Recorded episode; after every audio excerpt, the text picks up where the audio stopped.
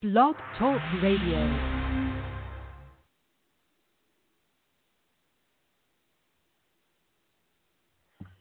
Are we on? I think we're on.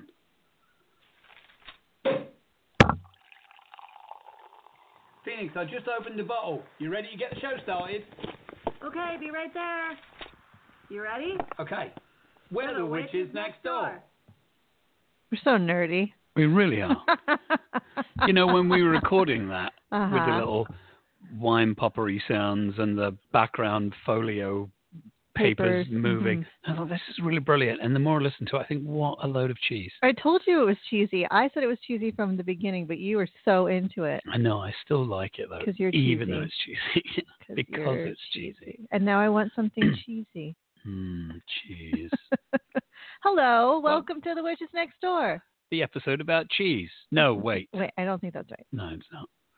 Uh, so this is the episode where we're going to talk about uh, spells that went wrong, Yeah, or you know, just general witchery that got a- Right. a, bit fucked up when you got problems that you caused on your own. by your own witchiness yeah, or lack thereof, perhaps because you didn't know no better. Perhaps because you've done. because you didn't know no better. Yeah, I said it like that on purpose. Perhaps because you messed something up.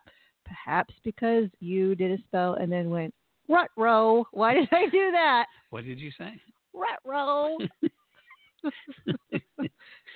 Those are ancient magical words. Mhm. Mm. So, uh, you know, as often is the case, I uh, I have a, a question slash statement slash provocative idea. Ooh, Do I ever really have provocative ideas? Probably not. you Uh, think they're you think they are. You think they're innovative and provocative. Innovative. Yes. Nice. Yeah.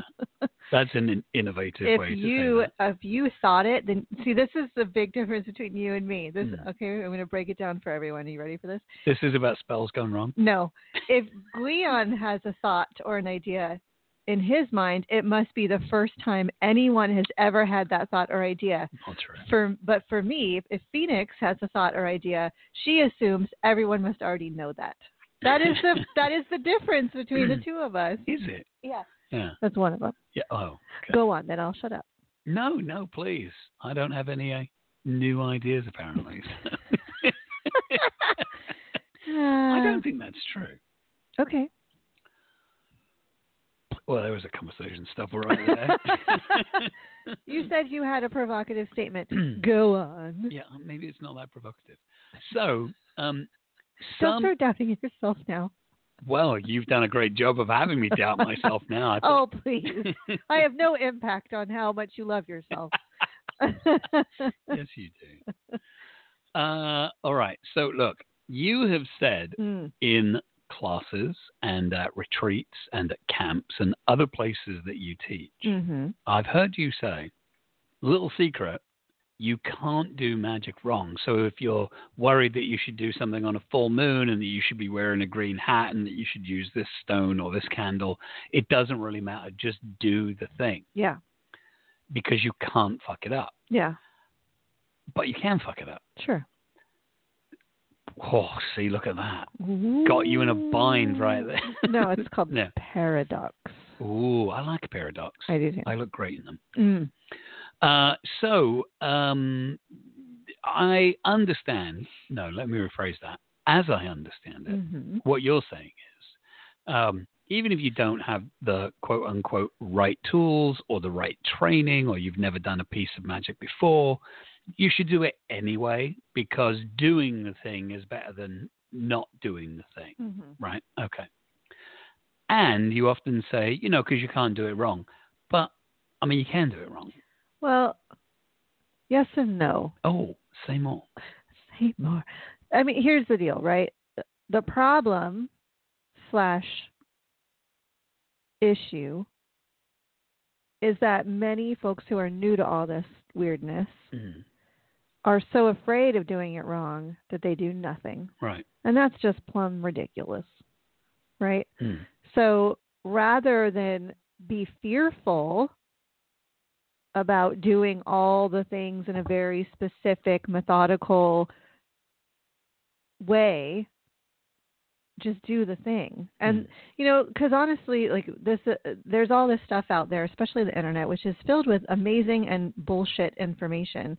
People are worried about like blowback or cursing themselves or doing a ritual or a spell and then having something bad happen because like a, a demon coming to dinner. yeah Right. right most of the time most of the time if something quote unquote goes wrong it's just not going to work you know if you're trying to manifest money if you're doing a money spell um, and you're you know you need to pay your rent so you're trying to manifest a very specific amount of money if it goes wrong you have a few options, right? It goes wrong meaning you get more money than you anticipated, or you get less money than you anticipated, or you get nothing. You're not going to all of a sudden lose everything. That's not going to be because of a spell you fucked up. That's not the way it works. So people get real worried about doing it wrong, and the fear and the frozenness that can come with that is actually more detrimental to spells than doing it wrong. You're not going to do it wrong. Yeah. You're not going to do it wrong. But if you're afraid you're going to do it wrong, then you're inviting that in.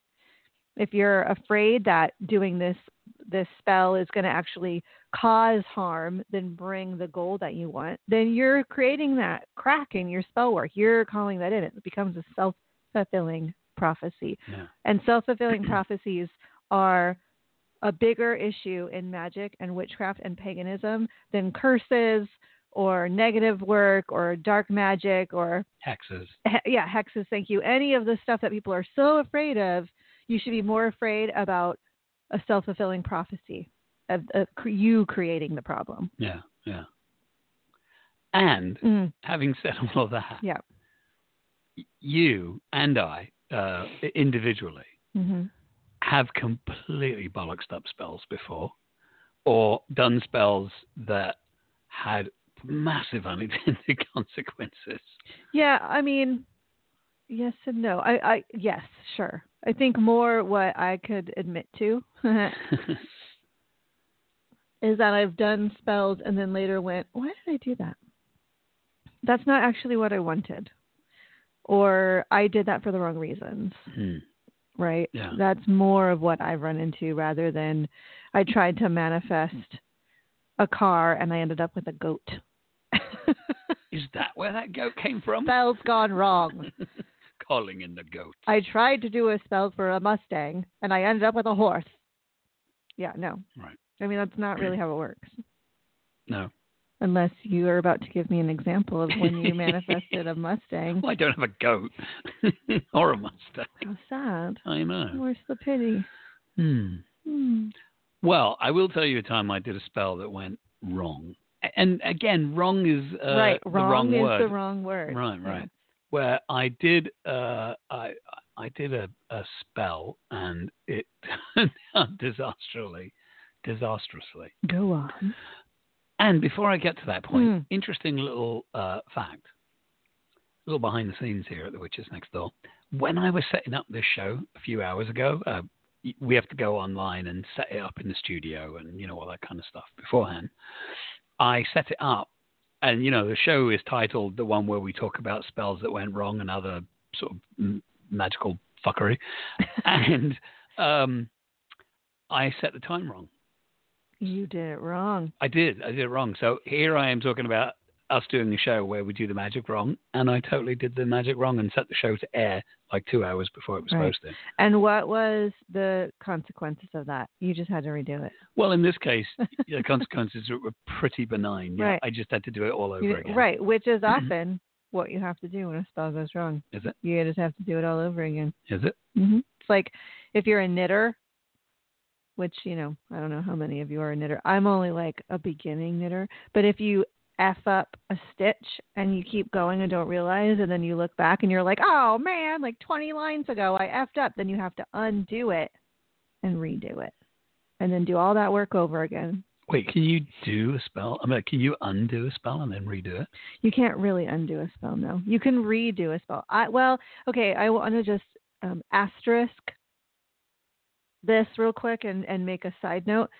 what we're talking about now is something that lots of magical practitioners are going to have different opinions about. So you're getting Phoenix and Gwion's opinions about this and our personal experiences about this. But even with what I'm about to say, someone else will be like, she's full of crap. That's not how it works. But yes, it is. Go on then. What were we just talking about? Because I lost my train of thought uh, going on my little rant. Undoing. Oh, yeah. So you can't really undo a spell. You just have to wait for it to fizzle out. Or never get started. Yeah. Yeah. I mean, you can, if you did something like, well, I guess there's a way you can undo a spell. Like if you've done a mirror box or a freezer spell on someone, you can go and unbury that mirror box and release that person, or you can go and get someone's name out of the freezer and melt it and let it go. But usually you're only going to do that if the situation's resolved. You're not just going to be like, oh, I'm done freezing this person. They're no longer a terrible human, you know. Usually you don't want that to happen. So I guess you can undo spells, but usually you just got to wait for it to fizzle out. Yeah. Yeah. So you think someone's going to disagree with that?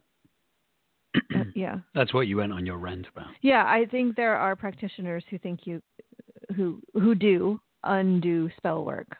And you know, and there are magical practitioners who undo other practitioners' spell work, you know, in some realms magical practitioners are very competitive um, and um, witch wars and all that kind of bullshit that I don't like to get involved with.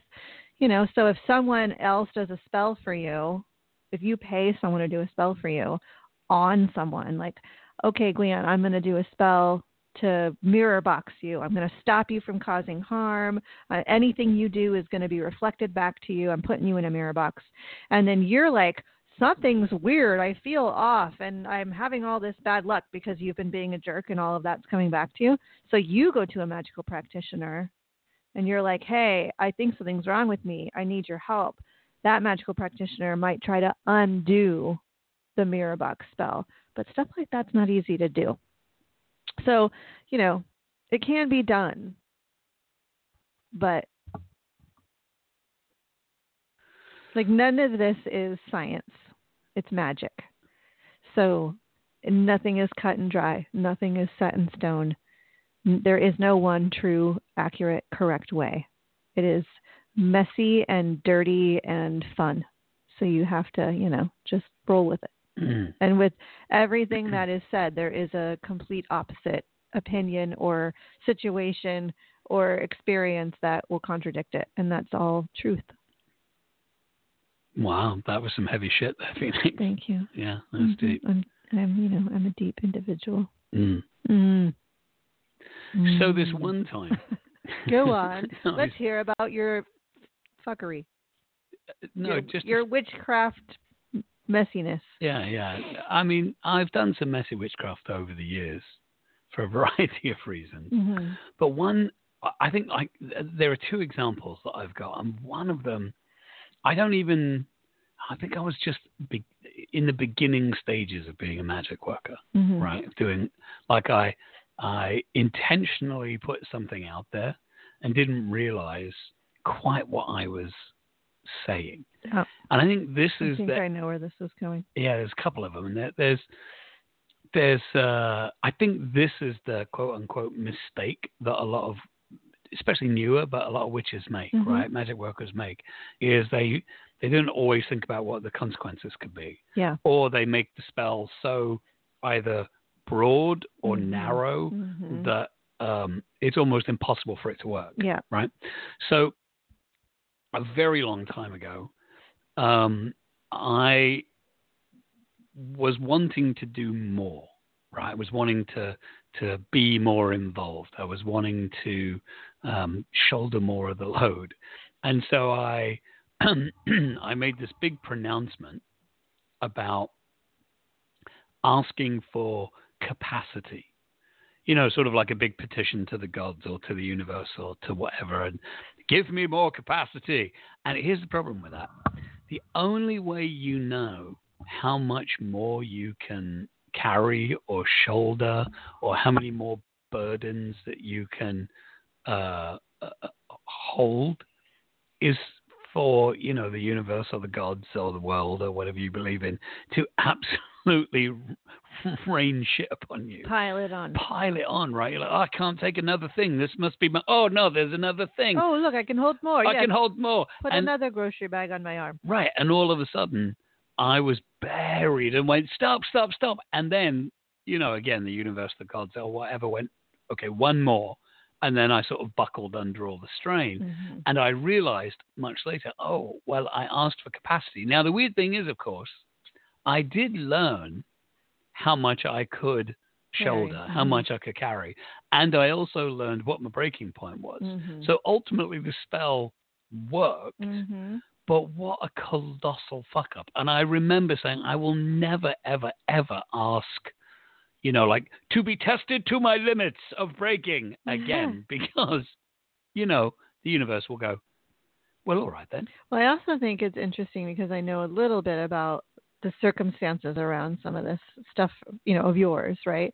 So I also think it's interesting where people are thinking of, well, I did this spell. I got the candle and I got the herbs and I got the puppet and the thing and I did the thing and they're thinking of that of a very specific spell working. Mm-hmm.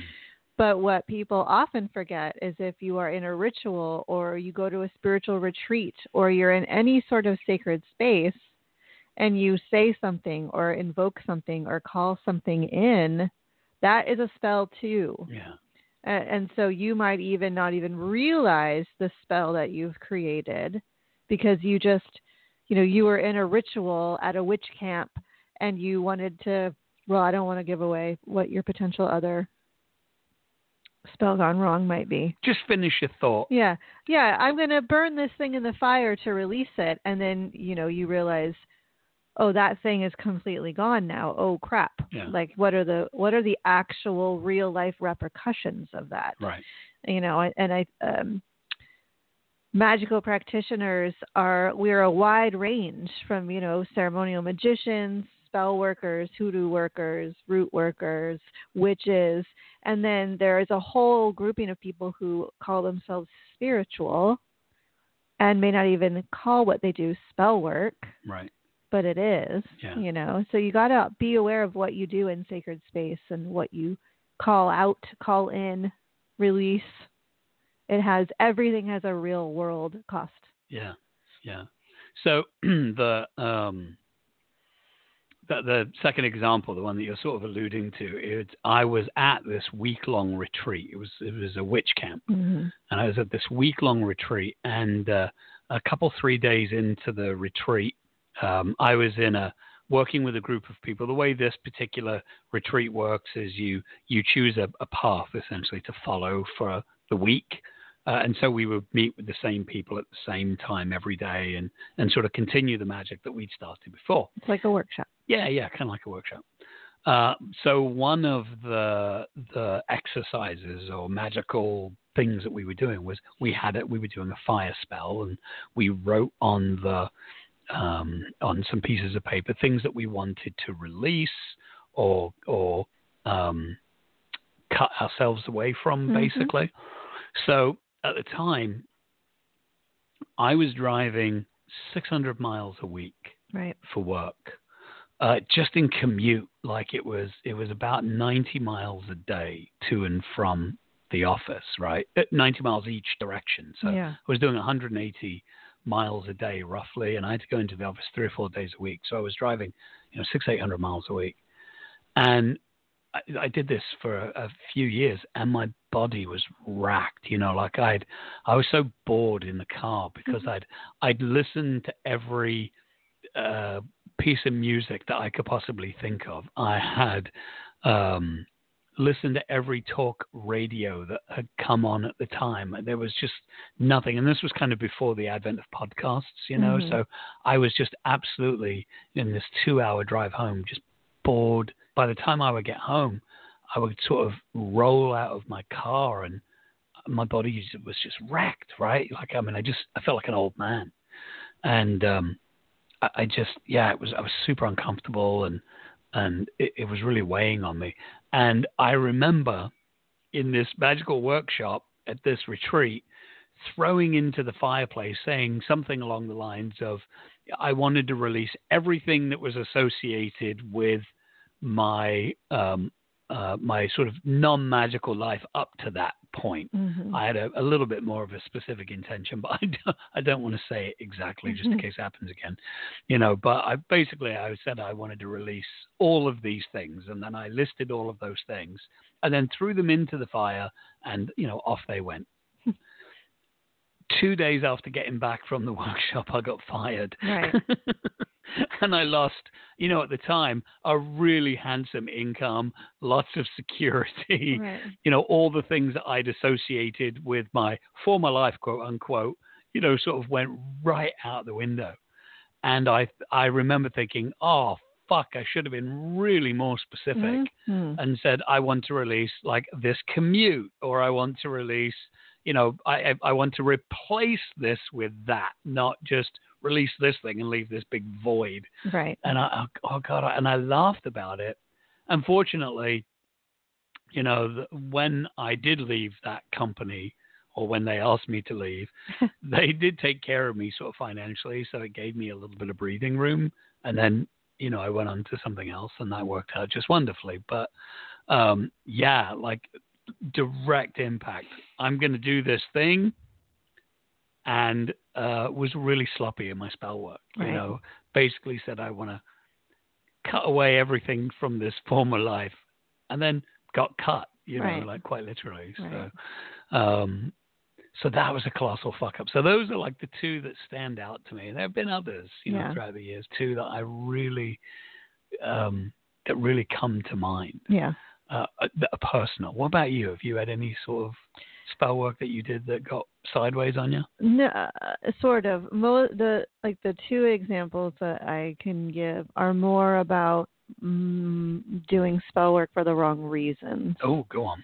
You know, so like when I was a and I this term has been getting a little bit of heat lately, but I don't care. When I was a baby witch, when I was new to all of this and I was a young teen, um, I, you know, did all kinds of love spells and whatnot. And there was a I had two best friends and the three of us all liked the same boy.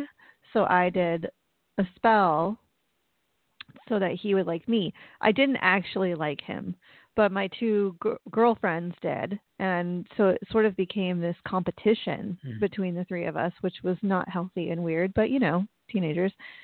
Uh, and so I did spell work so that he would become my boyfriend, and it worked, and he became my boyfriend. But I didn't like him, and he didn't really like me either. Um, he was much more interested in the one of my friends who actually was even less interested in him than me. Um, so it was just this weird competitive thing, and then we ended up dating, and and then and it end, it ended. It ended very quickly actually because I was like, Ugh, like I don't even like you. This is so weird. How did we get into this situation? So that was more like because I didn't. It's coercive magic in the first place, so Sure. that's you know your ethical values may vary on whether you should be doing love magic on specific people. No judgment, but you know it is an ethical Sure. conundrum. Um, so that's problematic. And then you know I just did it to win competition. I didn't actually care about that person. America's next top witch. Yeah. Is the spell effective? Yeah. Oh, well done, Phoenix. And usually, like, uh, there's more than two, but like the two that stand out to me, there are always situations where I'm trying to fuck around with someone else. Really? Yeah. Yeah. And because there's always unintended consequences when you do magic that is coercive or infringes on someone else. It's, there's like a whole extra layer of stuff you have to take into consideration and that you might have to pay for and you don't know what the cost is until you've paid it. Yeah. But I was at a retreat and I was supposed to I was going teaching for at one retreat and I was basically had a week between two different retreats. Um and there was going to be someone at the second retreat that I really didn't want to be around. They're just not a good person. And so at the first retreat I was leading a piece of magic kind of what you're talking about, you know, about like uh, we were actually we were sending snakes out and home to sort of plant seeds of what we wanted to take home from our retreat. But I was kind of being shady and I was drumming and I was deep in this process and I was sending snakes to keep this person from attending the retreat Hmm. because I just did not want to be around them. I did not want to see them. Uh, I very much dislike this person, and I don't feel um, comfortable in their company. And I and honestly, like to just to go a little bit deeper than that, I actually th- think that this is not a good person. So it goes even a little bit further than me just not liking them because sometimes you just don't like people, especially in community. There's always going to be, as one of our mentors says, someone just doesn't smell right. Right. It's not uh, it's not bad. It's just sometimes you don't click with people. It's totally okay. But for me, this goes a little bit beyond just not clicking with this person. It's a trust issue, and I was I was sending these snakes, uh, and then there was maybe two days left of the retreat before we went home. And the last day of the retreat, I started to get a sore throat, and that's not unusual. Uh, I get sore throats all the time. It's usually when I'm, you know, the end of a seven day retreat. It's not unusual for me to have a sore throat because Sure. I'm I've worked a lot, I've, I've talked a lot, I've you know held a lot of energy, and I just get run down, and that's what my body does. But uh, as we were leaving the retreat site, I started to feel real sick. And then by the time I got home, it was about a four hour drive. By the time I got home, I was real sick. And I spent several days, you know, I had a week between retreats. I spent several days so sick that I actually was contemplating canceling my engagement I was supposed to teach. I was thinking I'm not going to be able to make it because I'm so sick. And that was the consequence. I, those because it wasn't done. This is my opinion now, so you're just going to have to deal with your feelings about what I'm about to say. Uh, I wasn't enacting that working from a place of my highest self. I was enacting that working because I fucking hate someone and I wanted to cause some chaos and I wanted to prove that I was stronger. And what did I do? I cursed myself. I made myself sick. The the spell hit me. Um and that's stupid. Yeah. And I couldn't undo it and I couldn't take it back and I I didn't want to take it back. Uh, but I had to live with the consequences of it working through my body and dealing with the the impact of that. Um, yeah, Yeah. unintended consequences and done for the wrong reasons. Yeah, yeah. You know, it's really funny. I um, I, I think about that a lot. There's a lot of folks I think right now out and about in the world that are saying things like, um, uh, you know, hex the patriarchy, right, as an example. And I'm all for that, generally speaking Yes. you know, I don't think that's a, a, a bad spell. Or people are saying, you know, it's uh, an end to capitalism. Or other people are saying things like, shine a light on racism. We're going to do a spell to expose racism. Which, again, don't get me wrong, I think Good. they're all really good things. Yeah. But what I think a lot of people don't realize when they when they say, we want to see all the shine a light on racism, what they don't realize is, oh shit, they're shining the light on themselves or the unintended Mhm. consequences. They find out that the three of the five people in their coven are, you know, Mhm. carrying racists or Mhm. misogynists or, you know, whatever, whatever the thing is.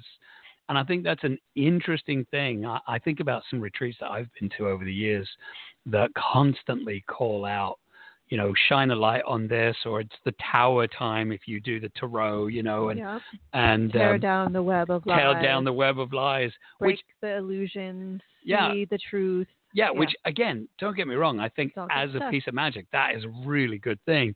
And the consequence of that is Yeah. that a lot of that starts at home. People think we should tear down the web of lies over there. Right. We should tear, tear down the web of lies that other people are telling. Right. We should tear down the web of lies that happen on the other side of the aisle or Right. of the divide that we're on the other side of. And what they don't realize is that when they do that spell, It it hits everyone. invariably comes home. Yeah, it hits everyone. Yeah, there's an old expression in in England, uh, especially down like in Cornwall and that part of, of England, that um, it, there's there's the season when the dragons come home to roost, hmm uh, and um, I often think about that. Like a lot of people are putting a lot of energy into tearing these things down or exposing these things. Things. Again, I- I'm all for that, Mhm. but then people are like, uh, there's, uh, we should expose racism. damn, there's a lot of racism, right? Where did all this come from? It's like, always well, been it's here. always been there. You just said you wanted to shine a light on You it, and it. oh, look, it turns out your boyfriend or your next door neighbor or the witch in your coven Right. that you have adored for years, you know, whatever it is, is that very thing. Right. Well, and we're, you know, because we, Gwion and I both have a background in the reclaiming tradition of witchcraft, which is a very uh, activist based tradition. Yeah, really like this based. is something that that comes up a lot when working in that tradition because people uh, do magic about all of these things that you're talking about. It's not, um, at least what I've seen is a lot of reclaiming witches do, you know, personal spell work, but it's very personal. It's not really talked about or shared in a larger Sure. community context. In the large community context, it is spells for dismantling oppression, taking down the patriarchy, stopping capitalism. You know, all of these like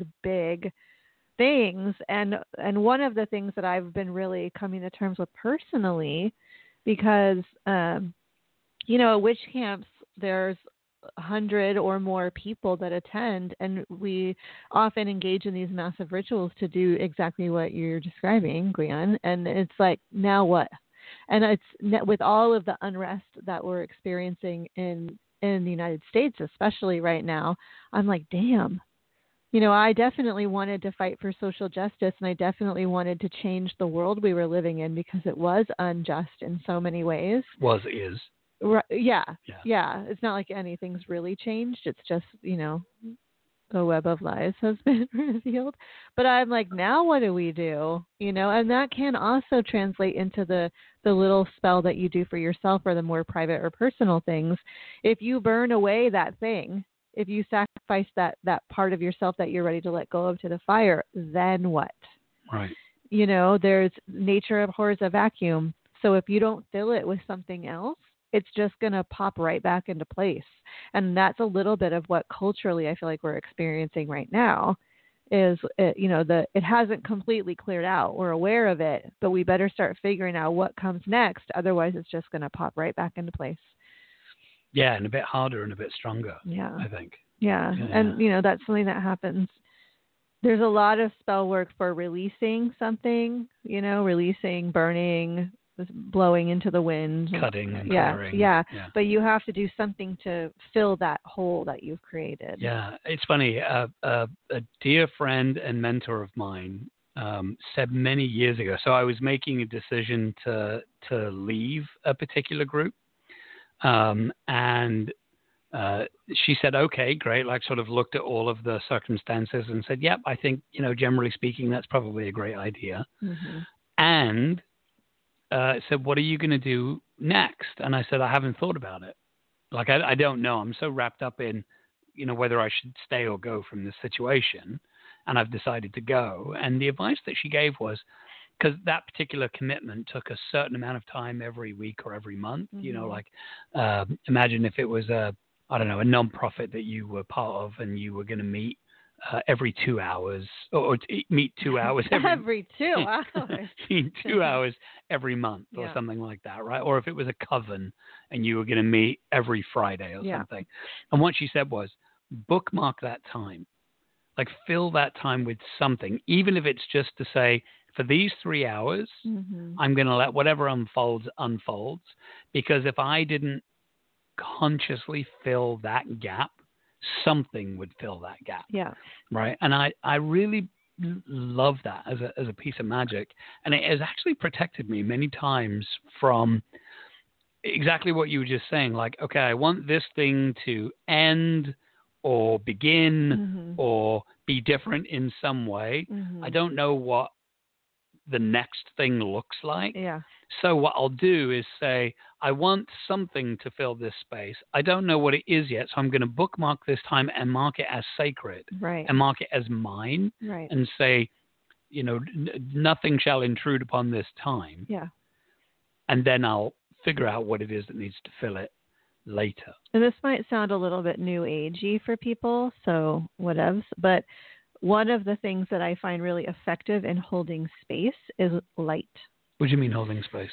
So this is a very physical example, but I get headaches a lot, and one of the self healing techniques that I have learned is to pull energetically pull the headache out. And for me, my headache often looks like black, sludgy, almost like um like slime, you know, like it's kind of resistant but and, Like an and oil spill. yeah, but not not liquid. It's kind of like got texture to it. Anyway, none of that matters.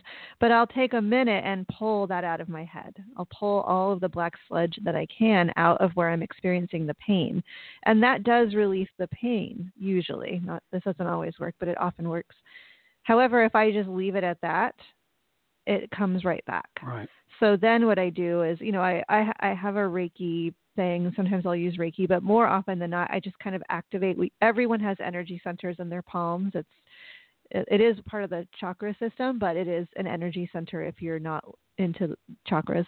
But I I activate those energy centers, and often I visualize or pretend or imagine that they are glowing with light, and then I put my hands over that spot in my head where I'm experiencing the pain or where where I had just pulled out the sludge and I fill that space that's now empty with light and it holds the space it keeps it clear it keeps that energy that dark energy that pain energy that dark is not the right word that pain energy it keeps it from coming back in Yeah. so if you do some sort of releasing, um, I don't think a lot of witchcraft practitioners are as physically connected and aware as they could or should be. Right? So just take that as you will. But every spell you do, every ritual you get involved with, any type of activity you do impacts your physical body. So if you're doing a spell to release something, before you just set that thing in the fire and burn it or blow the ashes away, connect in with your body and figure out where are you releasing that from? Where in your body is going to have a hole? And let that go, let it go, but then you got to put something in. So if you don't know what comes next, if you're not, you know, if you're not going to fill it with a specific type of energy or a specific color or a plant or whatever, if you're not going to fill that energetic hole in your physical body, then activate your energy centers in your palms and fill it with light. And the light will hold the space until you know what goes in there. It's kind of like uh, pieces or something. Yeah.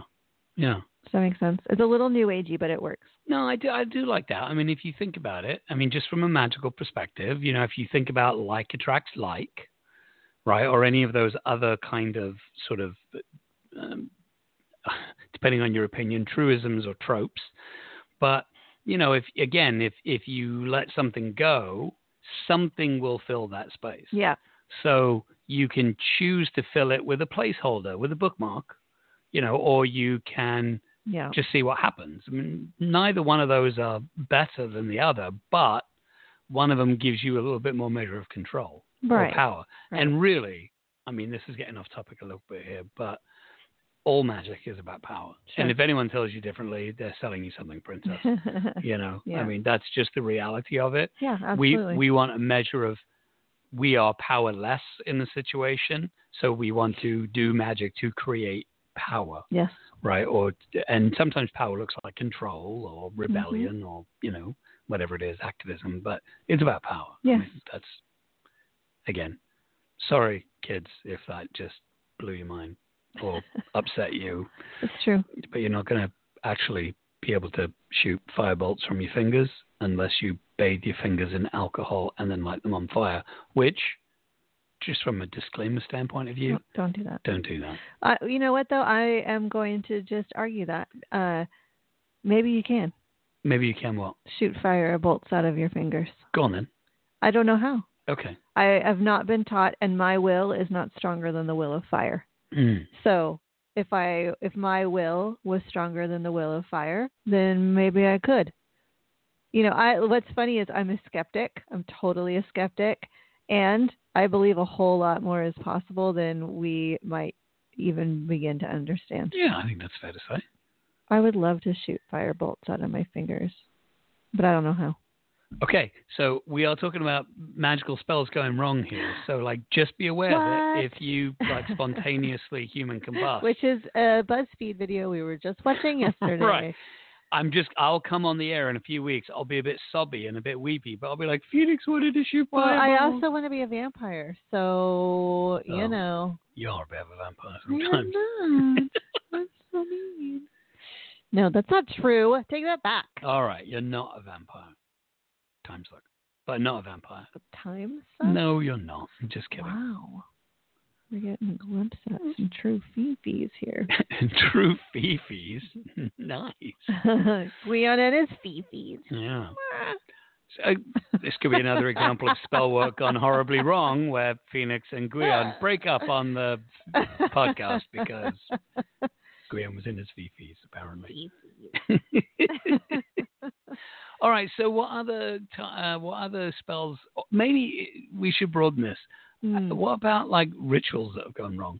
Like, what magical fuckery have you been part of where you've thought, "What the actual hell am I doing?" Yeah, well, you know that's a that is a very interesting question, and it's hard to answer on a generic context, if Oh. that makes sense, because the, the vast majority of my ritual experience is either so. Okay, let me break it down for you. I have solo ritual experience, Solo. Solo like my own little Oh. private rituals, and those things don't go wrong, or if they do, I just keep going because it's mine and no one knows better Right. uh, or Gardnerian, because I'm a Gardnerian, uh, Gardnerian ritual, which is oath bound, which means I can't talk about it or share what goes on in ritual, Right. or my public priestessing and my public ritual leading is mostly in the again the reclaiming tradition of witchcraft, uh, and so that reclaiming is a lot different than other tra- magical systems and magic traditions and witchcraft traditions because it isn't um, there's not liturgy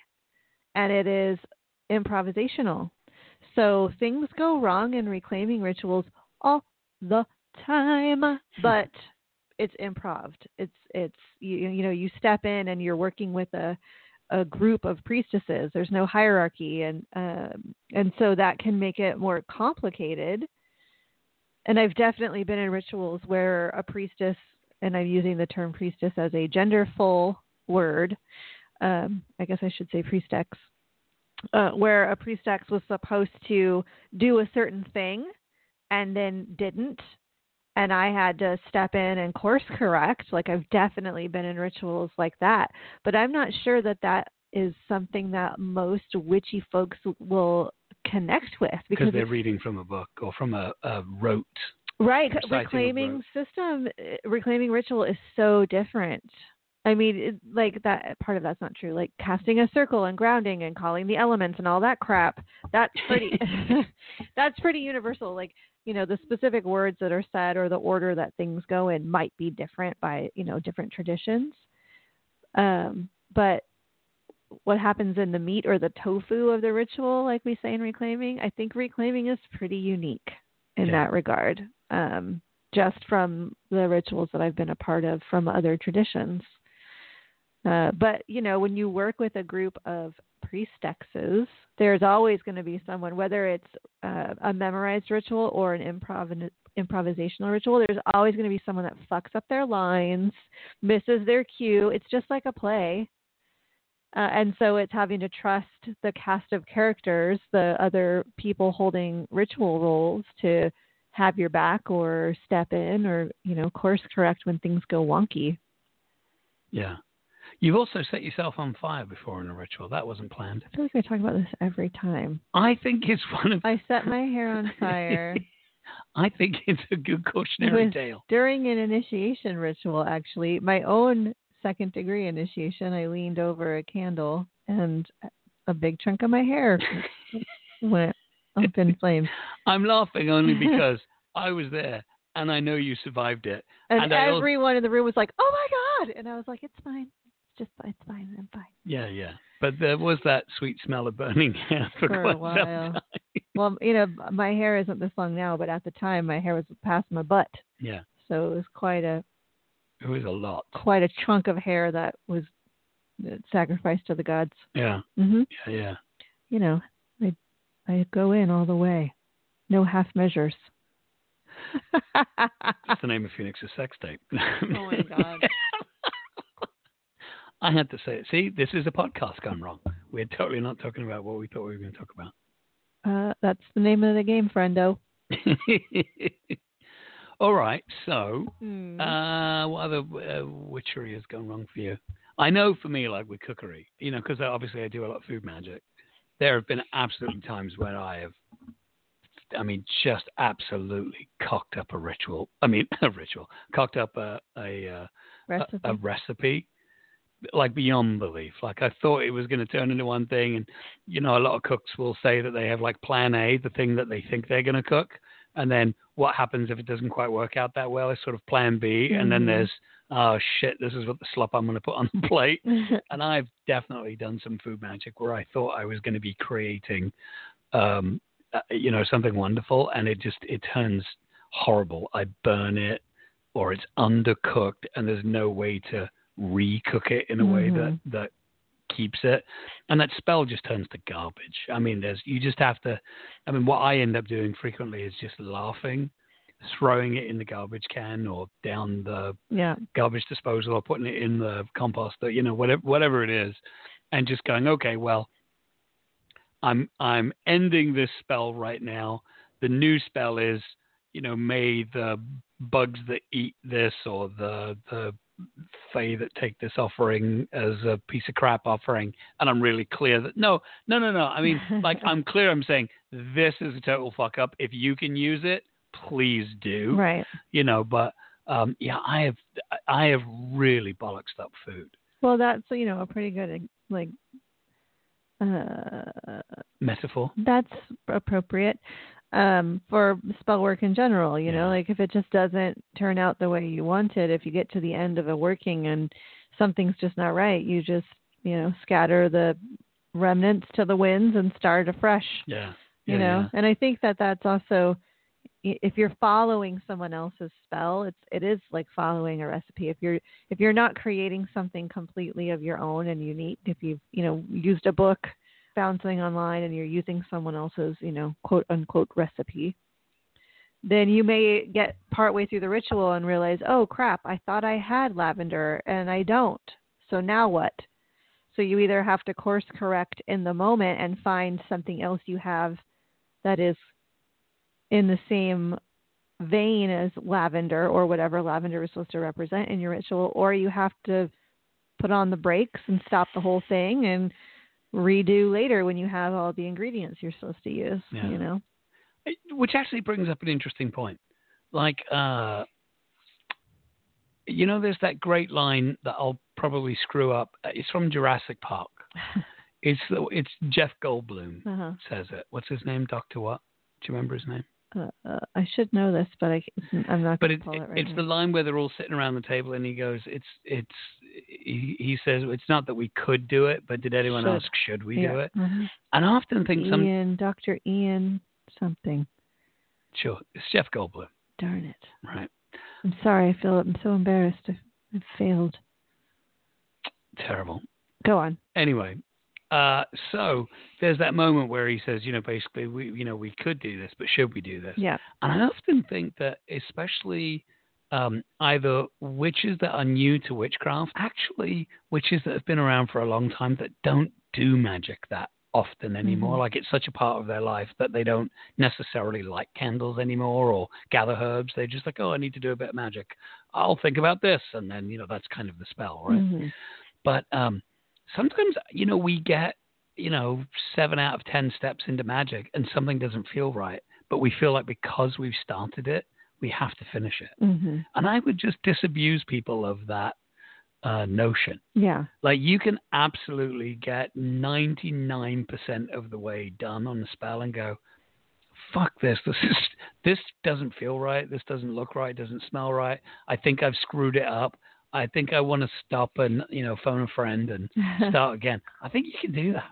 sure. Yeah, and I don't think a lot of people realize. No, I think that's true too of of go attending ritual. You know, it's it is more difficult when you're in a small group or and you know you're in a tiny room and everyone's naked and then you're like, actually, this doesn't feel good to me. I'm leaving. Like it's a it, it does create a little bit more awkward Yeah. To be like, oh, you know what? I'm not cool here. I'm gonna go because you you do have to explain yourself a little bit more in a situation like that.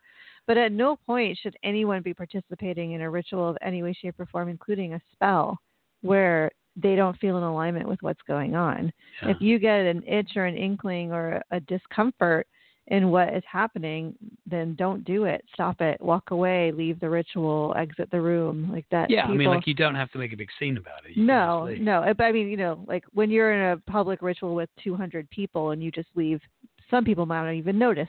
Right. Whereas if you're with a coven of six people and you walk out, they're going to notice. Right. You know, right, so right. so it, it does make it a little bit more tricky, but it doesn't mean it's any less important to trust the reaction that you're getting Yeah. if something's not in alignment. Yeah. You know. And just to be a complete and utter contrarian, Mm. there are times when I have thought, yeah, this piece of magic isn't for me, but I'm kind of sort of stuck in this uh, situation, you know, so I'll see it through. Maybe I won't participate at the fullest level that I could, but I'll just sort of uh, uh, hang around the edges. And sometimes that's turned out to be the magic that I really needed to do. Well, that is one of those situations where you must know thyself, which is one of the most important parts of witchcraft, in my humble opinion. Mm. You need to discern is this discomfort because it's an edge that I actually really need to d- work with or deal with or push because this is actually completely against my beliefs and, and my my Yeah. uh, whatever i can't think of the word. So if it's if you're experiencing discomfort because you need to face this shit then be brave and face it.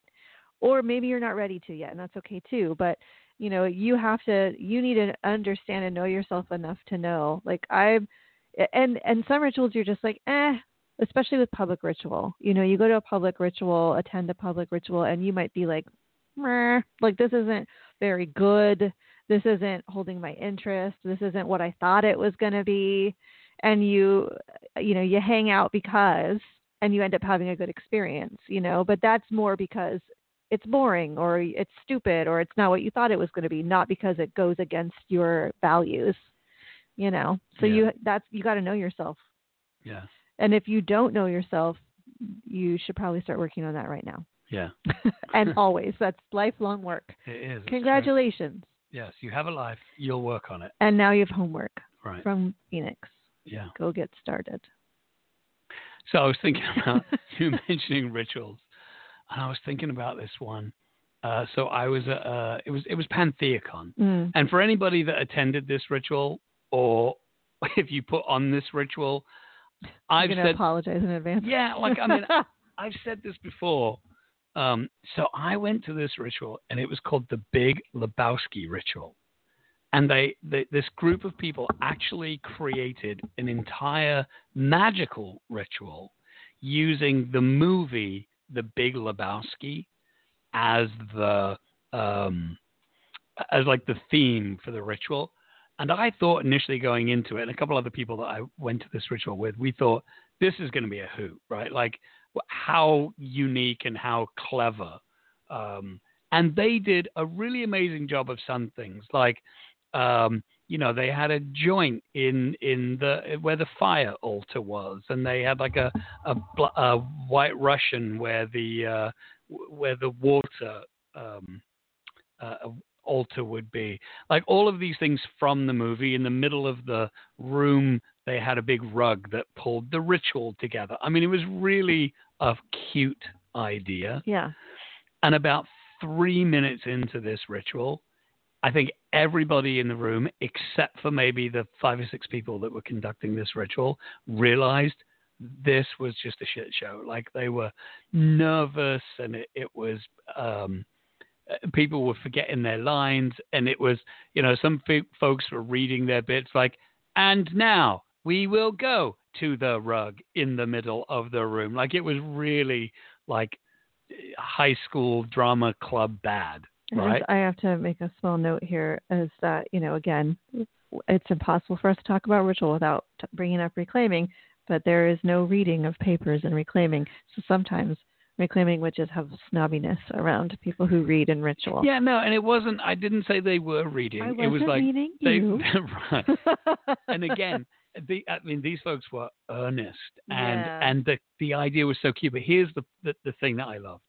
Again, like three or four minutes in, I think most everybody realized that the ritual was not quite cracked, or all that it was cracked up to be. Mhm.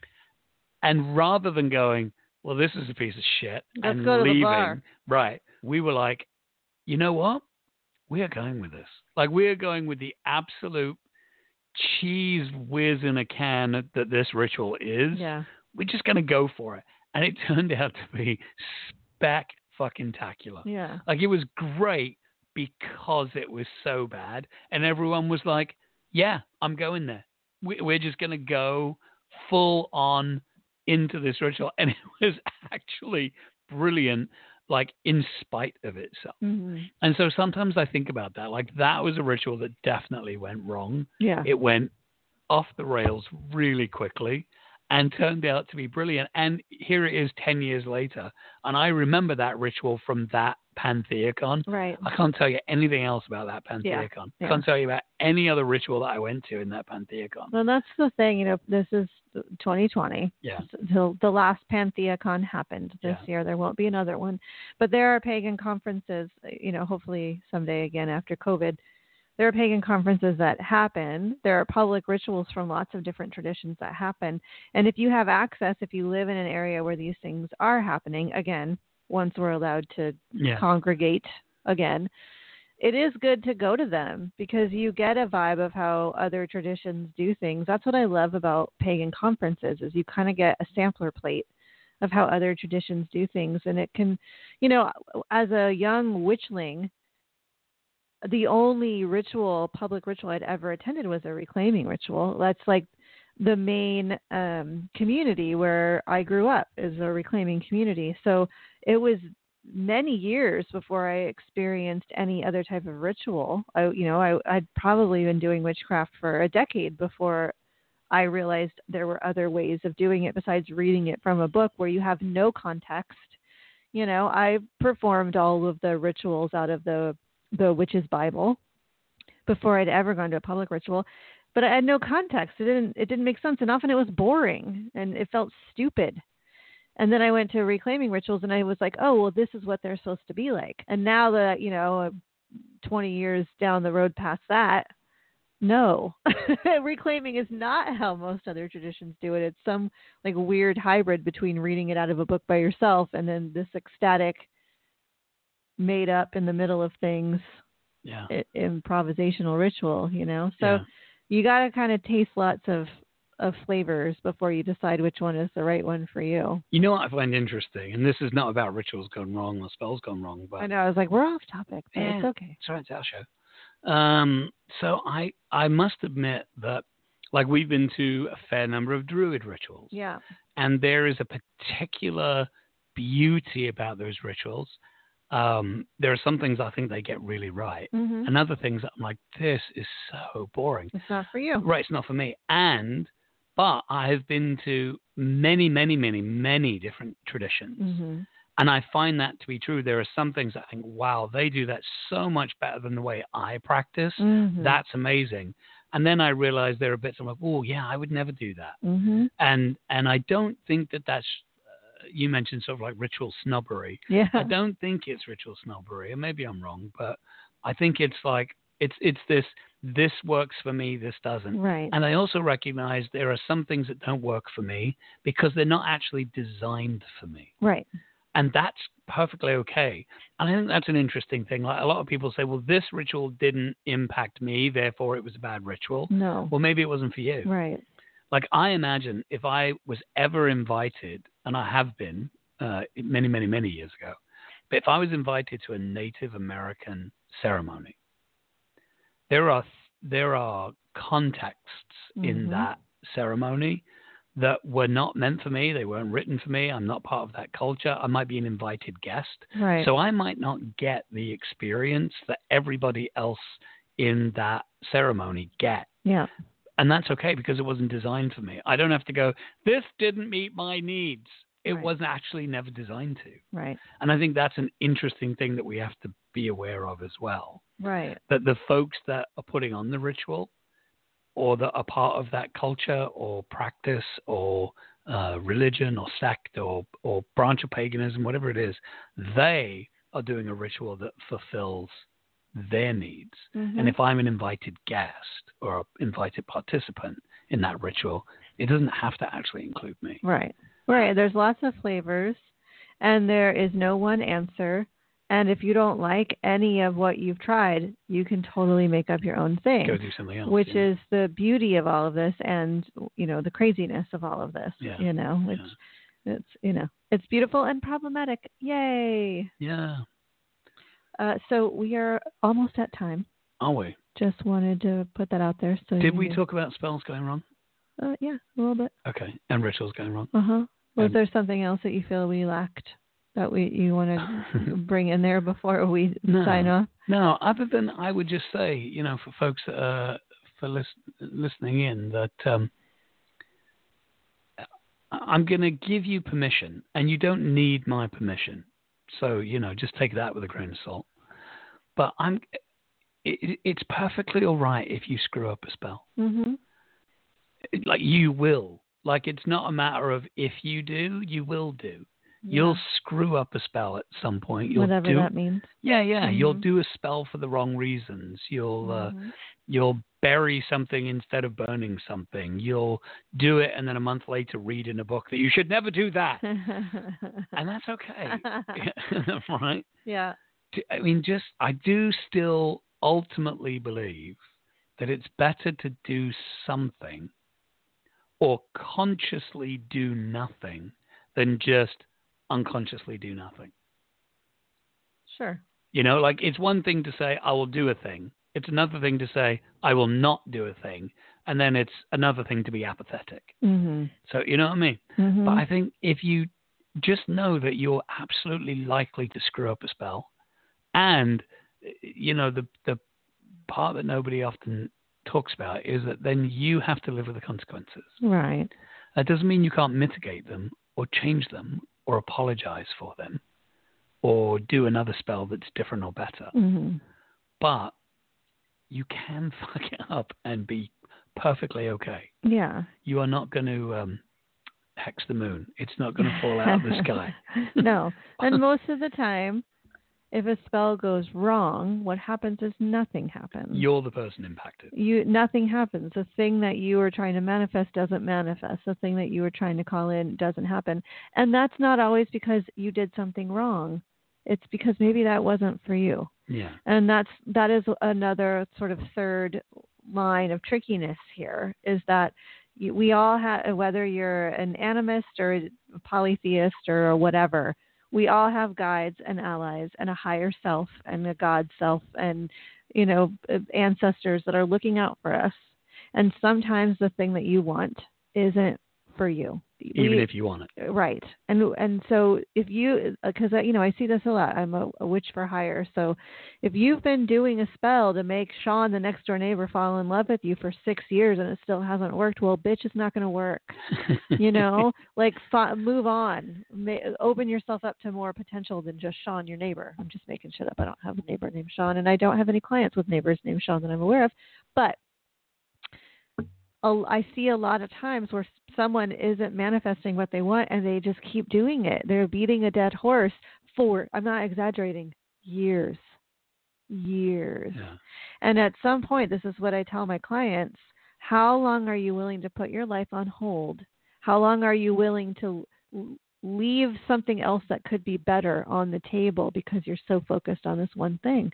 So just know that sometimes your allies know better than you, and you're, they're not going to let that job manifest or that lover manifest or that thing manifest because it's not right for you. Because sometimes Sean, the next door neighbor, is a dick. Yeah, right. So, you know, that's the other thing. And that goes back to what we were talking about a little while ago, which is knowing yourself. Knowing yourself. And that is at any time something goes wrong, if a spell does backfire, which I don't, it doesn't really happen very often, unless you're cursing people, then then you got backfire to worry about. But if something backfires or doesn't manifest or doesn't happen, if a spell goes wrong, look at yourself. All right. Now, you. I know we're supposed to be at the end of our time, Yeah. but you cannot just drop in there, except for when you're doing cursing words, and then not, then not say anything. Okay. People are to be like, what the fuck? So in witchcraft, some people believe in the threefold law. What- Load of crap. Right. Total what, crap. Right. What you put out there comes back to you three times or ten times if you're cursing. Okay, so no, that's all made up in the 60s and 70s by a bunch of white dudes. Whatevs, blah, blah, blah. Okay, but It is true. it's actually a, a, a misreading of a very old saying. well, it's it's a it's a white man's interpretation of karma, is what it is. Well, well uh, Fight we'll, me, fight we'll, me. we'll talk about this on another show, basically, because it actually comes from an, an old, old saying that I'll probably bollocks out, but it, it comes from something where essentially it was like marketing. Like, you know, the old thing where it says, you know, the threefold law, witchcraft marketing. no, it is. It really was. You know, the, um, you know, uh, there's an old expression like uh, a happy customer will tell one person about your business, but an Unhappy, upset customer will tell everyone Yeah. about your business Yeah. it was basically the the notion of the threefold law came from the idea that if a if a witch did you a solid, you were supposed to tell like three people, and if the if the witch didn't do you a solid, you weren't supposed to tell I anyone. really want to know where you got this. Oh, I'll look it up. All right, maybe on another show. I really want to know where this came from because Yeah, I'm like, I'm like, no, Yeah, yeah, no, Uh, yeah. you're not telling people that the witch did you a solid. yeah, yeah. It's it's an old English. Thing. I don't I'll believe dig you. it You need to show me this. I will I will find my citations and Okay. report it back on another show. But my point being My point being, the threefold law is bollocks. shite, right? But the point is, really, it is true that the energy you put into the world is going to come back to you. It is true. It's the the secret. It's the wha- whatever you might not want to believe it, but it is true. And if you are a negative Nelly and you're cursing everyone and you see demons and shadows and negativity in every corner and you assume everyone is ripping you off, then you're going to manifest that in your life. Yeah. Everyone is going to be a jerk. Everyone is going to be ripping you off. Everyone is going to be a terrible person. Now, that doesn't mean if you're just like, everyone's wonderful, everything's beautiful, I love all people, that that means you're never going to run into bad luck or have people in your life that are jerks. No, that's not what I'm saying. But if you spend, and this goes back to my snake spell, if you spend so much time sending negativity out, you will get some of that. You will get some of that. It Yeah. will stick to you. So if you're going to have some of your spell work stick to you, you might as well have it be good stuff rather than a bunch of angry hatred. There's hatred is this is such a much longer conversation because you know I'm also like, oh yeah, that guy who uh, is an abusive, terrible human piece of garbage, you know, whatever. Sure, curse that bastard. I am not against that. I am all for that. Right. I am for justified magical workings, but who gets to decide what justified is, Yeah. right? And that is everyone's personal ethics. And There's always a residual effect. yes, Right. Cause and effect. That's just science. Yeah. Everything you do will have an impact. And sometimes that impact isn't a good one, and you need to understand that before you enact in any type of spell Right. work. And be willing to take that on. right. Right. Yeah. Yeah. Yeah. Yeah. It, it's again, this is so slippery and and difficult because there isn't one. It's not science. It's not math. There isn't one specific thing. There's not one specific way. It's not like it's always like this. It's not like if you curse that rapist that you know something terrible is going to happen in your life because you did a curse. Or if you curse your uh, you know what did i call the neighbor guy? Sean. sean. If you curse sean the neighbor guy because he looked at you funny and you're having a bad day and you just needed to put that angry energy somewhere that you know your car is going to get repossessed. Like it's not like that. It's it's not simple weights and measures and tit for tat. It's a complicated web. So Yeah. it all goes back to know thyself Right. Well, there we go. oh that made me think of a spell i did out of anger i don't know Oh. if it worked or not because it was a stranger Oh. you want to hear it? I don't know that I should share this. Uh, I was driving my car and someone cut me off and uh, was very aggressive. And then I pulled up next to them because we were both turning in the same direction and it was a double turn lane. And they cut me off and then proceeded to curse at me and make violent gestures, a man, make violent gestures towards me. And then he spit on my car. So I pulled over and I took out a tissue and I collected his spit and I cursed the fuck out of it. I don't know if it worked, but I was so angry that someone would be so violent and disgusting and abusive and spit on me that I was like, sorry, buddy, I'm not going to let you just walk off scot free. I can't run you over in my car, which is what I wanted to do in that moment. I can't follow you home and tell your mom how you're a douchebag. So I'm going to do this little magical retribution. And usually, what I do in situations like that is may you get what you deserve, or may you be seen for who you truly are, because maybe it is just my anger. And it's unfair of me to, you know, curse someone, but may you get what you deserve. That's pretty fair. Yeah. Yeah. There are a couple of people that I've used that one on. Yeah, it's the may you be seen for who you truly are one that I use Yeah. pretty much on a daily basis. It's that lovely blessing and a curse. yeah. Yeah. Because it makes you, because we do get angry. And, you know, so when you are a mag- magical practitioner, it's easy to be like, oh, yeah? Just wait till I get home. But it's not always healthy. It's not good for you. It's not good for your spirit. So offering a blessing curse, There you go. it dissolves the anger. So, if we were to look back over this episode, be careful what you ask for when Uh-huh. you do spell work yep. because it's likely if you if you're not uh, specific enough and broad enough that you Yeah. you'll bollocks it The up. specific vagueness is a real skill to doing Yeah, vague work. specificity. Yeah, vague specificity. Yeah, yeah. So number one, Yep. learn how to do that. Yep. Number two, understand that you will absolutely screw up some spell at some point, and that's okay because every witch has. Yeah. Right. Number three, Sean the neighbor is a dick. Sean the neighbor. Sean the non-believer. and number four, don't ever spit on Phoenix's Don't skull. spit on anyone or anything. It's just gross and rude. And definitely don't give someone your personal effects, so your hair or nails or spit. What are you, dumb? Dummy. anyway, sorry. All right, so now we are over time officially sorry, everyone. and clearly moving off into other realms. That's All right. all. Good luck with your spells and junk. Yeah. I mean, not your junk. Maybe. Yeah, maybe. Maybe you're doing a spell on your junk or someone else's junk. Just be careful. Nothing could go wrong with that. On that note, thanks for listening. Thanks, everybody. See you later. Bye. Peace out.